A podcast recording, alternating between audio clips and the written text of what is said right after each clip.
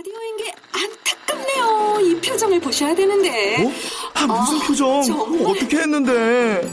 KBS 라디오 7개 채널에서 제공하는 최고급 정보들을 사진과 기사 그리고 영상으로 확인하실 수 있습니다. 읽는 라디오 KBS 라디오 홈페이지 라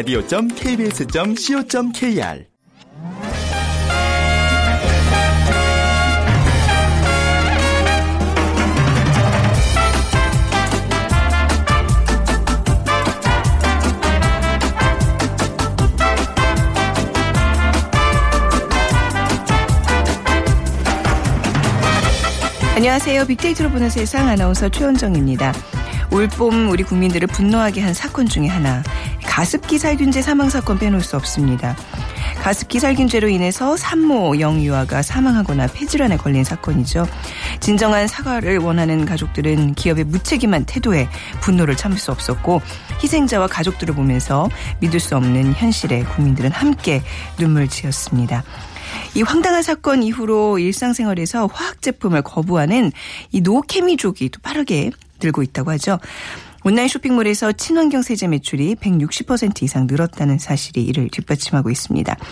자, 잠시 후 세상의 모든 빅데이터 시간에 노케미족이라는 키워드로 자세히 분석해 보고요. 이어지는 돈이 보이는 빅데이터 시간에는요. 부업 아이템의 창업과 성공 비법 살펴드리겠습니다.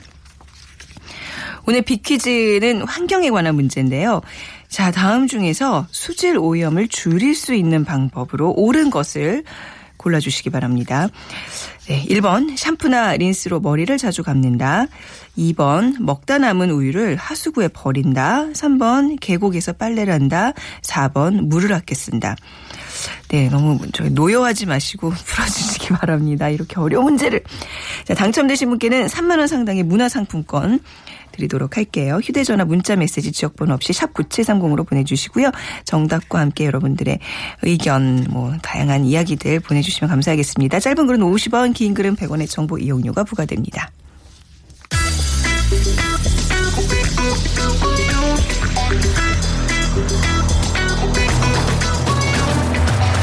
오늘 여러분이 궁금한 모든 이슈를 알아보는 세상의 모든 빅데이터. 다음 소프트 최재원 이사가 분석해드립니다. 네, 세상의 모든 빅데이터. 자, 다음 소프트 최재원 이사와 함께 시작을 합니다. 안녕하세요. 네, 안녕하세요. 네.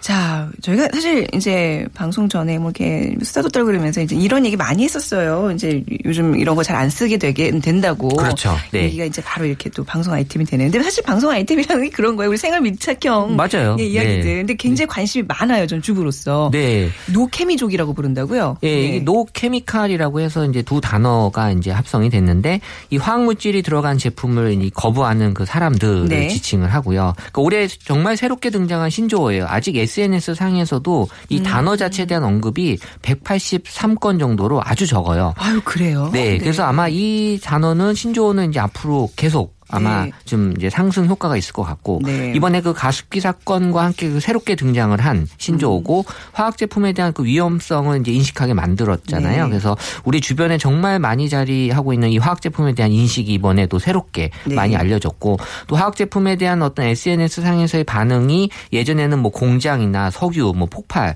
어떻게 보면 우리 일상하고는 좀 다른 그런 어떤 느낌의 단어들이었다면 음. 네. 지금은 이제 거의 뭐 우리가 하루 종일 접하는 그런 어떤 제품이 많아졌다. 또 많이 있다라고 이제 알고 있고. 그러니까 화학 제품만 해도 진짜 뭐 우리가 이제 피부에 바르는 뭐 손소독제라든지 뭐 body cleanser, 뭐 샴푸, 치약, 네. 구강 청결제, 뭐 자외선 차단제, 콘택트 렌즈 세정제, 하여튼 뭐 정말 많이 이제 있다라는 거고요. 네. 그러니까 간접적으로 이제 옷에 사용하는 뭐 세제나 표백제, 뭐 섬유 유연제, 섬유형 탈취제 외에도 각종 뭐 세정제 등도 우리가 쉽게 접할 수 있는 그런 제품들이었죠.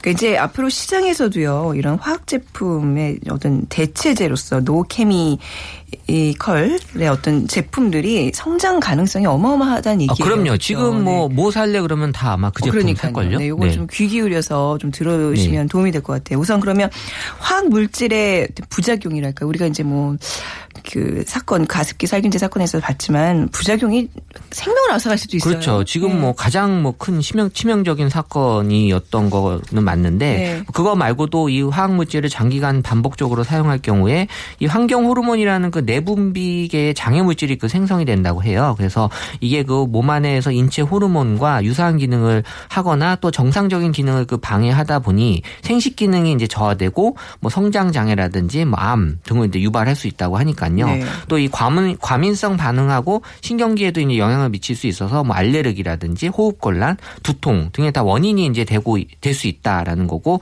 SNS 상에서 전반적으로 화학 물질에 대한 언급이 이제 어, 늘기 시작한 게 2014 년이거든요. 네. 어, 아마 제 기억에 그 2015년 말부터 아마 올 3월까지 그 KBS에서 인간의 조건이라는 그 프로그램이 있었어요. 예능 프로그램인데 이 화학 물질 없이 맞아요. 여성 출연자들이 네네. 이제 살기 맞습니다. 이런 거 네, 이제 되게 있다고 맞아요. 예, 그래서 네. 음. 이제 이게 그 기획한 바가 있었는데 그 생각보다 많은 물품들이 이 출연하는 멤버들에게 이제 너무 제한이 돼서 네. 어, 이거 없이 정말 살 수 있을까라고 할 정도였다고 하니까요. 네. 그래서 옷이나 화장품, 각종 플라스틱, 칫솔 등이 다 그 대상이 됐고 이 화학 제품을 이제 그 소재가 많이 사용되다 보니까 이 출연자들도 그 면이 100%인 옷들을 또 찾아 입어야 되고 음. 대체할 수 없는 물건들이 좀 많이 이제 있다 보니까 정말 이게 화학 물질 우리 밀상에 너무 네. 깊이 어, 들어와 있다라는 걸 알 수 있었던 거죠. 네, 그때 그냥 인간의 조건 좀 재밌다, 참신하다 이렇게 생각했는데 지금 생각해 보니까 굉장히 정말, 앞서가는 네, 맞아요. 컨셉으로 네. 방송을 했던 거군요.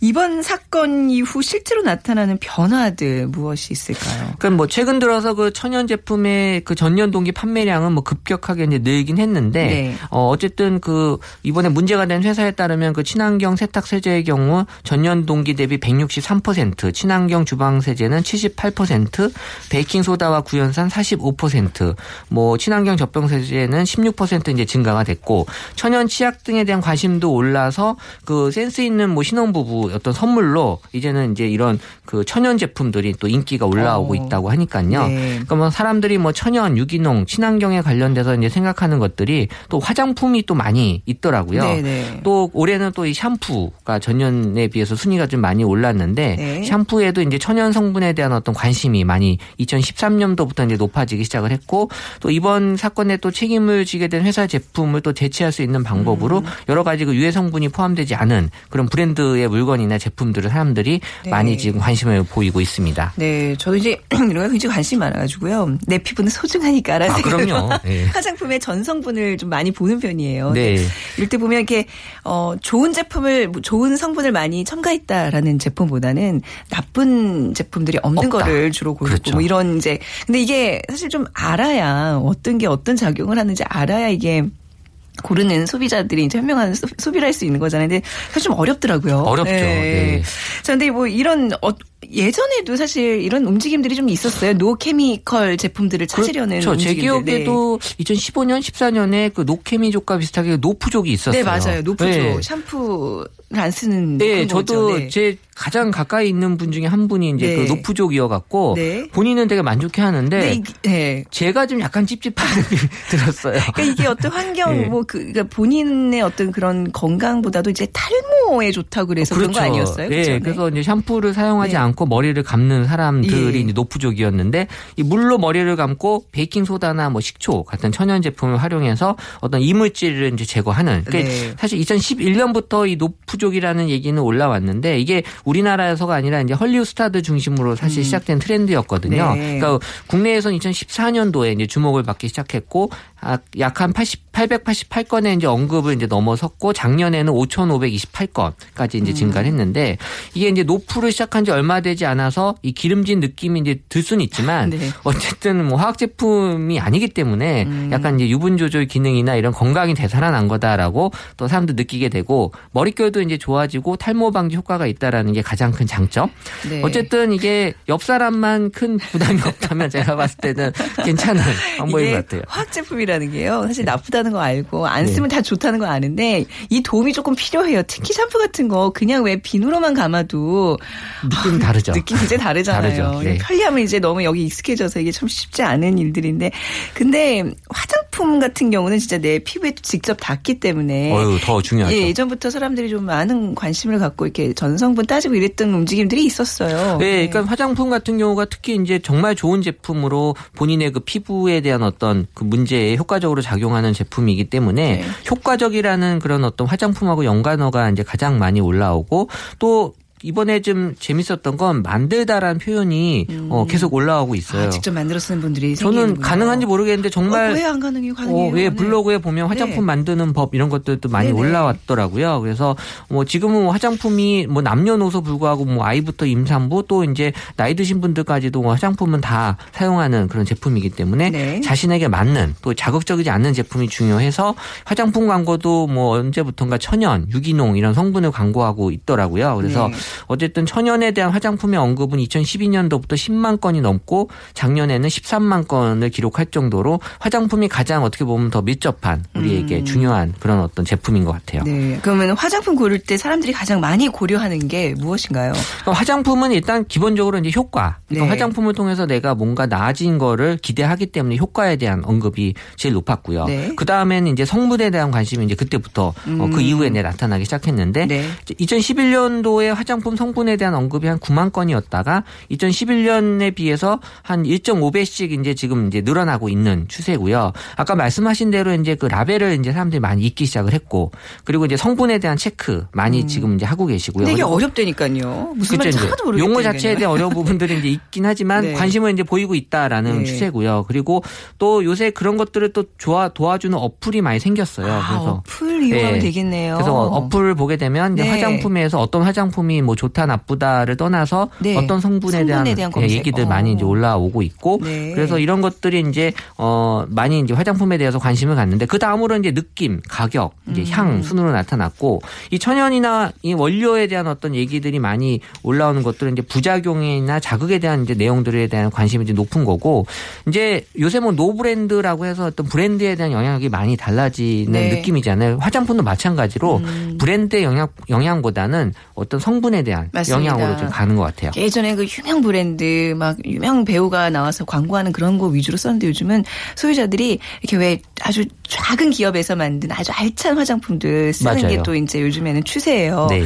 그리고 또 화장품도 이렇게 소중한 사람들한테는 본인이 직접 만들어서 선물하고 유 주변에서 많이들 만들어 쓰거든요. 네, 그래서 화장품 만들기에 관심이 정말 높아졌어요. 네. 이번 사건이 계기도 됐기도 했지만 그래서 화장품 만들기 뭐 공방 뭐 이라고 해서 뭐 one day class라든지 뭐 자격증 반, 뭐 창업 반 등도 지금 어 많이 보이는 것 같고 정말 뭐 집에서 본인이 쓰는 그런 화장품 만든다라는 뭐 손쉽게 만드는 방법에 대한 얘기들 네. 인터넷 통해서 많이 또 공유가 되고 있고 또 2014년도에는 여자 아이돌들이 뷰티 방송에 출연해서 직접 화장품을 만든다라는 얘기를 해서 그때 잠깐 좀 어, 얘기가 좀 많이 올라오긴 했는데 어쨌든 뭐 천연 화장품에 대한 관심은 어, 지금 이제 중요한 그런 어떤 요, 요 성분에 대한 재료를 구하고 또 네. 어려울 때이 비슷한 재료를 어떻게 또 제치할 건지에 대한 얘기들 많이 올라오고 있고요. 네. 가장 많이 쓰이는 재료로 뭐 천연 오일, 뭐 시어버터, 꿀, 네. 알로에, 겔 이런 것들이 지금 성분으로 재료로 많이 지금 얘기가 되고 있고요. 중요한 거는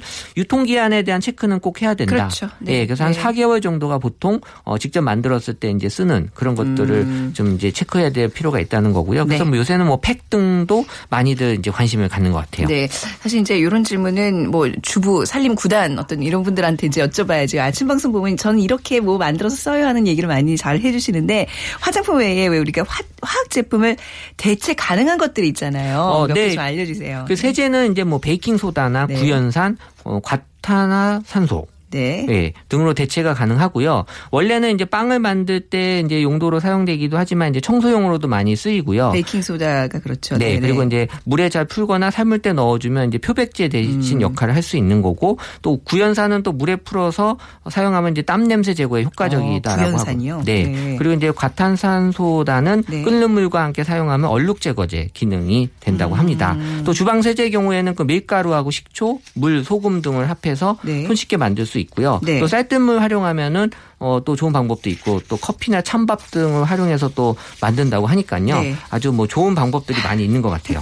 이런 거 절대 뭐 지금 그냥 읽으시는 거죠? 본인이 본인이 해보신 건 저는 아니죠? 솔직히 잘 모르겠어요. 이거.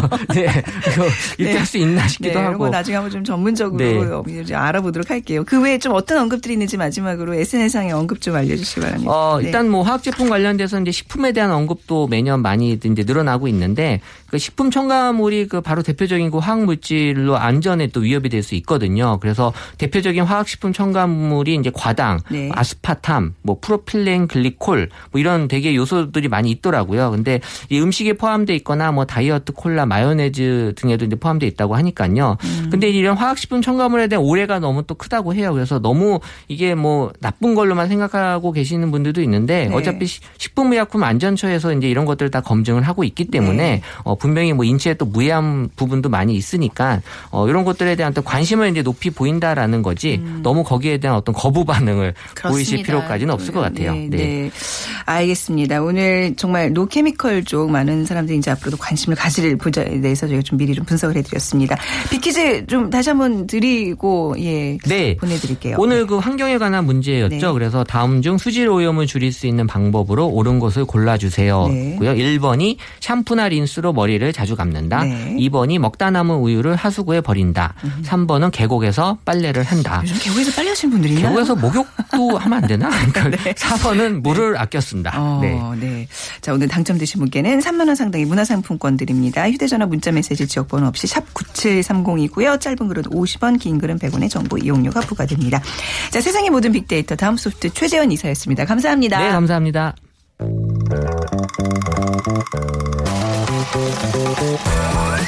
돈이 보이는 빅데이터 창업이야 이홍구 대표와 함께합니다.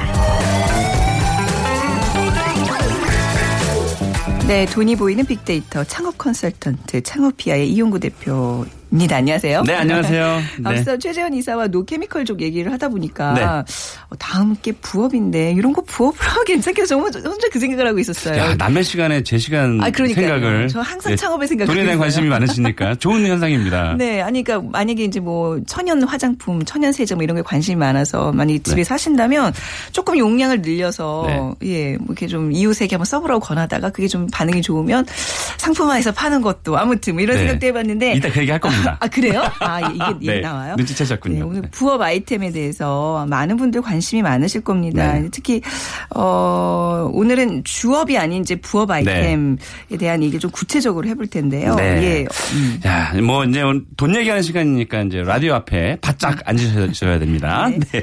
왜냐면 이게 또 주업이 아니라 부업이니까 그 자투리 시간을 이제 활용해서 어 돈을 만드는 거니까 이제 부업이잖아요. 그리고 최근에 그 취테크라고 들어보셨나요? 처음 들어보는 네. 단어인데요. 취테크? 오늘 신조어가 많이 나오네요. 네. 이 취미를 활용해서 아. 돈으로 만드는 거죠. 그래서 최근에 이제 1인 가구 많아지면서 이제 혼자 살다 보니까 어 뭐 그 재밌는 거를 좀 찾아야 되잖아요. 그래서 취미를 가 가지려고 하신 분들 굉장히 많아졌고요. 네.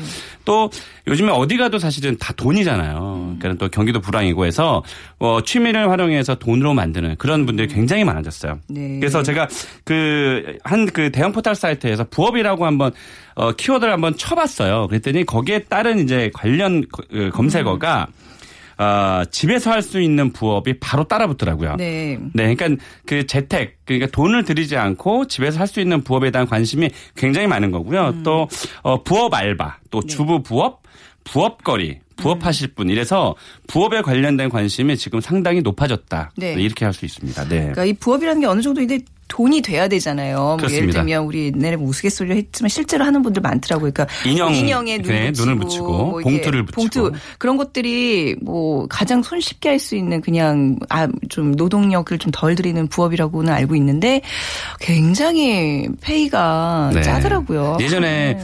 그 80년대 90년대 우리 그 노동 집약형 산업이 발전됐을 때고 네. 저도 지금 생각해 보니까 저희 어머니가 중학교 제가 그 방과 후에 집에 가면 네. 쌍화탕 냄새가 그렇게 나더라고요. 어, 집에서, 순간. 네, 그래서. 딱 가봤더니 노란 박스에다가 어. 쌍화 차에 그, 네. 그, 티, 네. 티백인가요? 이렇게 네. 들어가는 그 가루를 어. 직접 손으로 해서 이렇게 넣고 계시더라고요. 네, 네. 한동안 두 달 정도 하신 것 같아요. 음. 근데 그때 굉장히 쌌었는데 지금은 뭐, 그, 다 공장화됐기 네. 때문에 그런 부업거리는 아. 많이 없어졌고. 요즘 많이 없어졌죠. 아까 말씀하신 네. 대로 노케미컬. 그러니까는, 음. 어, 어, 유기농을 네. 에, 활용한 그런 뭐 수제청이라든지 아니면 비누라든지 이따가 또 말씀드리겠지만 음. 네. 그런 것들과 이제 지식에 대한 것들. 지식이요? 네. 어. 지식에 대한 것들 이제 재능을 파는 네. 예, 재능을 파는 그런 사이트들도 있습니다. 네. 그건 뒤에 좀 구체적으로 설명을 드리겠습니다. 네. 그러니까 이제 부업의 어떤 트렌드도 지금 변하고 있다는 얘기잖아요. 그렇습니다. 어떻게 우리가 변화를 감지할 수 있을까요? 어, 제가 그 포털 사이트에서 부업에 관련된 키워드를 아까 제가 어, 한번 쳐봤다 말씀드렸잖아요. 네네. 이제 구체적으로 한번 제가 들어가 봤더니 네. 어, 부업에 대한 월간 그 조회수가 무려 4만 2천 건이나 됐고요. 음. 또 재능 마켓, 그 재능을 파는 플랫폼이 요즘에 많이 나타났거든요. 네. 그래서 그 재능 마켓에 대한 그 조회수가 1만 6천 건 정도 됐고 집에서 할 수 있는 부업이 한 1만 9천 건 그리고 재밌는 것은 재택 알바 그러니까 부업에 관련된 키워드 중에서는 가장 많았어요. 그러니까 음. 네. 재택 알바 모바일이 14,666건 어, PC가 14,660건, 그리고 모바일이 4만 2천 건이어서 한, 약한 5만 5천 건 정도의 조회수를 기록을 했고요. 네. 어, 일단 트렌드 변화를 잠깐 보겠습니다. 이게 작년과 올해와 비교를 한번 제가 해봤더니, 작년에 그 부업에 관련된 그 키워드 조회수가 약 3만 4천 건이었는데, 네. 이게 소폭 상승하더니 현재 4만 건 가까이 올라갔어요. 그러니까 1년을 두고 봤을 때 이 부업에 관련된 관심이 소폭으로 계속 상승하고 있다. 그래서 사람들의 부업에 대한 관심이 상당히 높아졌다. 이렇게 말씀드릴 수 있겠습니다. 네. 그 아무래도 좀 뭐 부업 예전과 달리 뭐 어떤 IT 쪽을 많이 이용한다거나 네. 그렇죠. 이제 뭐 자기의 재능을 조금 더 이렇게 드러내면서 한다거나 이런 좀 추세가 좀 바뀌었다고 이제 이해하면 될 것 같아요. 네, 네. 부업의 종류가 좀 구체적으로 그럼 어떤 것들이 있을까요? 그렇습니다. 일단 돈을 크게 들이지 않고 우리가 그 오픈형 점포 같은 경우는 뭐 최소 1억 원 이상 드니까 돈을 들지 않고 집에서 하시려고 하시는 분들이 많은데 최근 이제 각광을 받고 있는 게 수제 candle 집에서 그 혼자서 만들 수 있는 candle이나 네. 아까 이제 그 얘기를 하- 하려다 말았는데 수제 비누 그게 네. 이제 완전 천연 재료로 만드는데 그 집에서 손쉽게 할 수 있거든요. 그러니까 어디 학원에서 한 달 정도만 배우면 음. 집에서 시간이 남- 날 때마다 틈틈이 수제비누를 만드는 건데 네. 그게 포장까지 해서 비누 하나에 한 4천 원 가량 팔려요. 근데 네. 그 원가가 원가가 한 얼마예요? 2천 원에서 2,500원 정도밖에 안 어, 하거든요. 네. 그러니까 이게 왜 좋냐면 우리가 그 돌잔치라든지 아니면 결혼이라든지 이런 행사 때 그 답례품으로 뭘 주잖아요. 네. 근데 예전에 수건 이런 거 굉장히 많이 줬는데 이제는 몸에 좋은 것을 누구든지 찾아 먹고 찾아서 구매하려고 하는 습성이 음. 있기 때문에 오히려 이런 비누들은 아이들 키우는 집안에서 더 좋아하잖아요. 맞아요. 그래서 이 인기가 네. 굉장히 좀 많고요. 네. 또그 여성분들 중에서 그래도 가장 많이 하시는 게 수제청, 그러니까 아. 수제잼. 네네. 그래서 과일을 활용한 그런 그 수제청을 해서 판매하시는 분들이 상당히 많아졌어요. 요즘 돌잔치 가면 저기 수제 무슨 뭐 유자차 뭐 직접 닭가슴이 그렇습니다. 하면서 이렇게 주는데 많이 네. 있더라고요. 네. 그래서 그거를 그 공산품도 사실 많은데 음. 역시나 그 거기에는 이제 수제로 만들었다는 것 때문에 일단 정감을 좀 느끼니까 네. 아무래도 이제 그런 것에 대해서 그 온라인 상에서도 구매에 대한 관심이 굉장히 좀 많아지고 있고요. 특히 남성들 같은 경우는 요즘에 네. 이 공방을 배우시는 분들이 많아요. 공 방이라면 그러니까 뭘 배우는 거예요? 목, 어, 목공. 목공. 오. 그래서 어 그것을 뭐 테이블을 만들고 의자를 만들고 심지어 그 아내한테 선물해주기 위해서 이 도마도 만들고 아, 네. 그런 것들을 만들어서 취미를 시작을 했지만 나중에 그것을 어 직접 또 가르치는 학원도 개설을 하게 되고 어, 그것을 대량 판매를 해서 오히려 이렇게 주업이 되는 어, 네. 그런 경우를 저는 많이 봤어요. 네. 그래서 다양하게 그 찾아볼 수 있습니다. 뜨개질 잘하는 분 저희 주변에 아세요? 있는데 있는데요. 네. 진짜 이렇게 뚝딱뚝딱 애기들 옷을 너무너무 잘 만들어서 네. 제가 정말 붙잡고 그 얘기를 했어요. 저랑 사업하실래요? 근데 그냥 본인 네. 취미라고 그러시는데 그런 재능들이 참 아깝더라고요. 요즘에는 이제 그 브랜드, 그러니까 네. 브랜드 있는 어떤 그 상품을 선택하는 사람보다 브랜드 없이 그 누군가의 손에 의해서 정성껏 만들어진 것을 선택하는 사람들이 굉장히 많아져서 한 그 뜨개질 하시는 분은 어, 그분이 이제 그 남편이 이제 빚이 많아가지고 네. 어떻게 뭘 할까 했는데 여성으로서 할- 그 당시에 한 20년 전이었던 것 같은데 예, 그 당시에 여성으로서 할 수 없는 게 없었는데 본인이 뜨개질을 해보니까 잘하더래요. 그래서 네. 그것을 굉장히 잘해서 지금은 뭐 가맹점도 한 50개 정도 되는 와. 유명하신 아? 방송에 많이 나오신 분인데 어. 뭐 연매출이 뭐 30억 이상 됩니다. 와. 그래서 그분은 네. 그 뜨개질을 시작을 했지만 지금은 그 실, 네. 그 뜨개질 실만 팔아서 음. 그렇게 30억 정도 매출을 올릴 수 있는 분이니까 내가 그러니까 어떤 잠재력이 있는지를 몰라요. 예. 그러니까는 어, 어떠한 취미를 가지고 그게 이제 괜찮으면 이제 그 부업이 진짜로 부를 거머쥐는 부업이 될 수 있는 아, 네. 부자가 되는 부업. 그러니까요. 네, 그렇게 그러니까 될수 있다고 어, 봅니다. 그러니까 이런 부업이 이제 정말 내 주업으로 이렇게 성장할 수 있는 거잖아요. 그렇습니다. 네. 그리고 최근에는 또 이게 이제 부업이라고 해서 돈을 들이지 않고 하는 것도 부업이지만 요즘에는 그 어, 퇴직을 빨리 하고 나오시는 분들이 많아요. 네. 특히 30대 중반부터 창업을 상담하시는 분들이 많아졌어요. 예전에는 뭐 40대가 넘어갔어야 되는데 음. 이제 슬슬 준비를 하고 있는 거죠. 그래서 에, 예를 들면 한 1억 원 안쪽으로 창업을 할 수 있는 것들을 부업으로 만들어 놓고 네. 어, 이게 이제 좀 잘 뜬다. 이러면 언제든지 사표를 던지고 나올 각오를 갖고 아. 네네. 아예 부업을 주업으로 만들려고 그런 어. 떤 과정을 어, 이 통해서 네. 어, 부업을 하시는 분들도 있으세요. 네. 음. 근데 이제 우리가 이게 이제 사업이 커지다 보면 그냥 좀 소소하게 하려고 그랬는데 이게 좀 커지다 보면 이거 이렇게 내가 개인적으로 뭔가 물건을 팔아서 수익을 챙기는 게 이게 불법은 아닌가 뭐 이런 생각 네. 예. 그렇진 않나요? 이 문의를 하신 분 되게 많아요. 그러니까는 아. 그냥 소소하게 내가 뭐 수제청 만들고 수제비를 만들어 만들어서 네. 뭐한 달에 그냥 한 500만 원, 1000만 원 그냥 판매하는 건데 물론 그게 그 수익 수익은 아니죠. 그렇게 소소하게 판매하는 건데 그것까지 신고를 해야 되느냐? 네. 신고하셔야 됩니다. 그러니까 어, 우리나라는? 어. 무조건 돈을 벌면 네. 국가에 신고를 할, 수, 할 수밖에 없잖아요. 네. 그래서 무조건 예를 들면 자기의 뭐 예를 들면 블로그나 카페나 이런 SNS 상에서 판매가 되더라도 수익을 발생시키는 거기 때문에 무조건 음. 네. 사업자 등록증을 해야 되는데요. 이때는 어 잠깐 제가 팁을 좀 드리면 네. 어 음식 무조건 음식을 판매한다. 그러면 음. 즉석 식품 제조업이나 식품 제조 가공업으로 인허가를 받아야 돼요. 음. 그러니까 예를 다시 말씀드리면 이 즉석 식품 제조업은 어 혼자 쇼핑몰을 만들었거나 예를 들면 그 뭐 블로그나 카페상에서 어 판매를 한다면 즉석 식품 제조업인데 이게 이제 온라인 상이라든지 오프라인 상에서 어 팔게 되면 식품 제조 가공업이라는 게 있어요. 이걸 반드시 허가를 받고 나서 어 그리고 사업을 하셔야 됩니다. 그렇군요. 음. 그러니까 왜 요즘 그 또 craft 맥주 집에서 이렇게 맥주 그렇습니다. 같은 거 만드는 분들 네. 많은데 저 굉장히 거기 관심이 많은데 요거 약간 그런 것도 이제 네. 양조 이런 것도 네. 개인이 할 수 있는 거예요. 네. 그래서 그러잖아. 방금 전에 제가 그 피디님이랑 그런 얘기 살짝 했었는데, 아, 그래요? 네, 어, 살짝 어, 했었는데 다들 통해요. 저희가 네, 다 좋은 생- 아이템이 지금 있습니다. 게 비슷해요, 네. 방송에서 말씀드릴 수는 없지만 아, 좋은 그래요? 아이템이 있어요. 이게 그래요? 뭐냐면 공유합시다. 최근에 아니에요. 예, 최근에 그 그러니까 수제 맥주라든지 수제 네. 막걸리 전문점이 지금 뜨고 있거든요. 네, 네. 이게 뭐냐면 법에서 예전에는 그냥 술을 판매 그 음, 주류 전문점에서 술을 판매를 할 수가 있었는데 이제는 네. 제조해서 테이크아웃해서 집에 가져갈 수 있는 법이 통과가 됐기 때문에 아. 예, 이 그래서 이제 그 어, 공장을까지 아니어도 네. 조그맣게 이제 수제의 술을 제조할 수 있는 공간만 있다면 네. 얼마든지 내가 DIY 제품을 이제 또 만들 수가 있잖아요. 그래서 음. 네. 최근에 그래서 수제 주류 전문점이 곽강을 받을 거예요. 네, 이거는 이제 법인 등록을 하셔야 돼요. 그죠? 그렇습니다. 예, 네네. 식품구청에서 법인 등록을 하고 또 허가되지 않은 식품의 경우에 식약청에서 또 따로 허가를 그렇습니다. 받으니까 특히나 다른 음식보다는 이 주류 쪽이 네. 어, 굉장히 까다롭습니다. 알코올 네. 도수에 따라 이게 불법이 될 수도 있다고. 우리 저희 김호상 PD가 다 알아봤군요. 분이 지금 막 지금 적어서 막 지금 넣어주고 있어요. 예.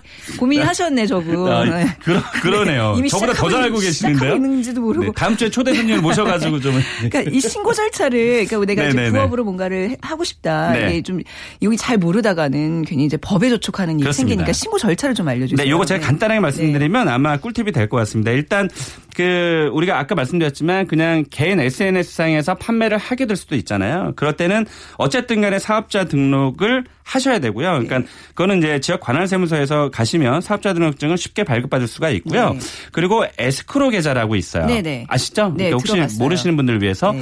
과거에는 일단 구매를 하면 돈만 받고 도망간 사람들이 많았었어요. 아. 그래서 그 어, 돈을 입금을 상품 구매를 하고 돈을 입금시키면 네. 지정된 은행에 잠깐 보관을 해놓고 있는 거죠. 네. 그리고 상품을 받으면 그 구매자가 어, 돈을 이제 줘도 된다라고 클릭을 하면 네. 은행에서 상품 판매자에게 돈을 입금을 시켜주는 방식. 약간 안전장치가 이렇게 완전 있군요. 안정장치죠. 그래서 네. 그런 에스크로 계좌를 무조건 신설을 해야만 네. 통신 판매업을 신고를 할 수가 있어요. 네네. 그렇게 하고 나서 이제 그 본인 SNS상에 위젯이라는 게 음. 있는데 그게 이제 사업자 등록 번호를 입력을 시키고 그러면 거기서 이제 주문할 수 있게끔 하면 아. 깔끔하게 사업을 할 수 있습니다. 아, 그렇군요. 네. 어, 나 바- 당장 가서 할 수 있을 것 네, 같아요. 되게 너- 쉽습니다. 너무 친절하게 지금 절차들을 다 알려주셨네요. 오늘 네. 자, 부업에 관심이 있으신 분들, 부업을 또 창업으로 고려하고 계시는 분들, 네, 되게 좋은 정보가 되길 바랍니다. 창업피아의 이용구 대표였습니다. 네, 고맙습니다. 네, 오늘 비키즈 정답, 물 아껴 쓰는 것이 정답 4번이었습니다. 9800님, 문제는 쉬워도 실천은 생각보다 쉽지 않은 게 문제입니다. 하셨어요. 맞는 말씀이네요. 문화 상품권 보내드릴게요. 자, 빅데이터로 보는 세상 오늘 방송 마무리하겠습니다. 내일 오전 11시 10분에 다시 찾아뵙죠. 지금까지 아나운서 최현정이었습니다. 고맙습니다.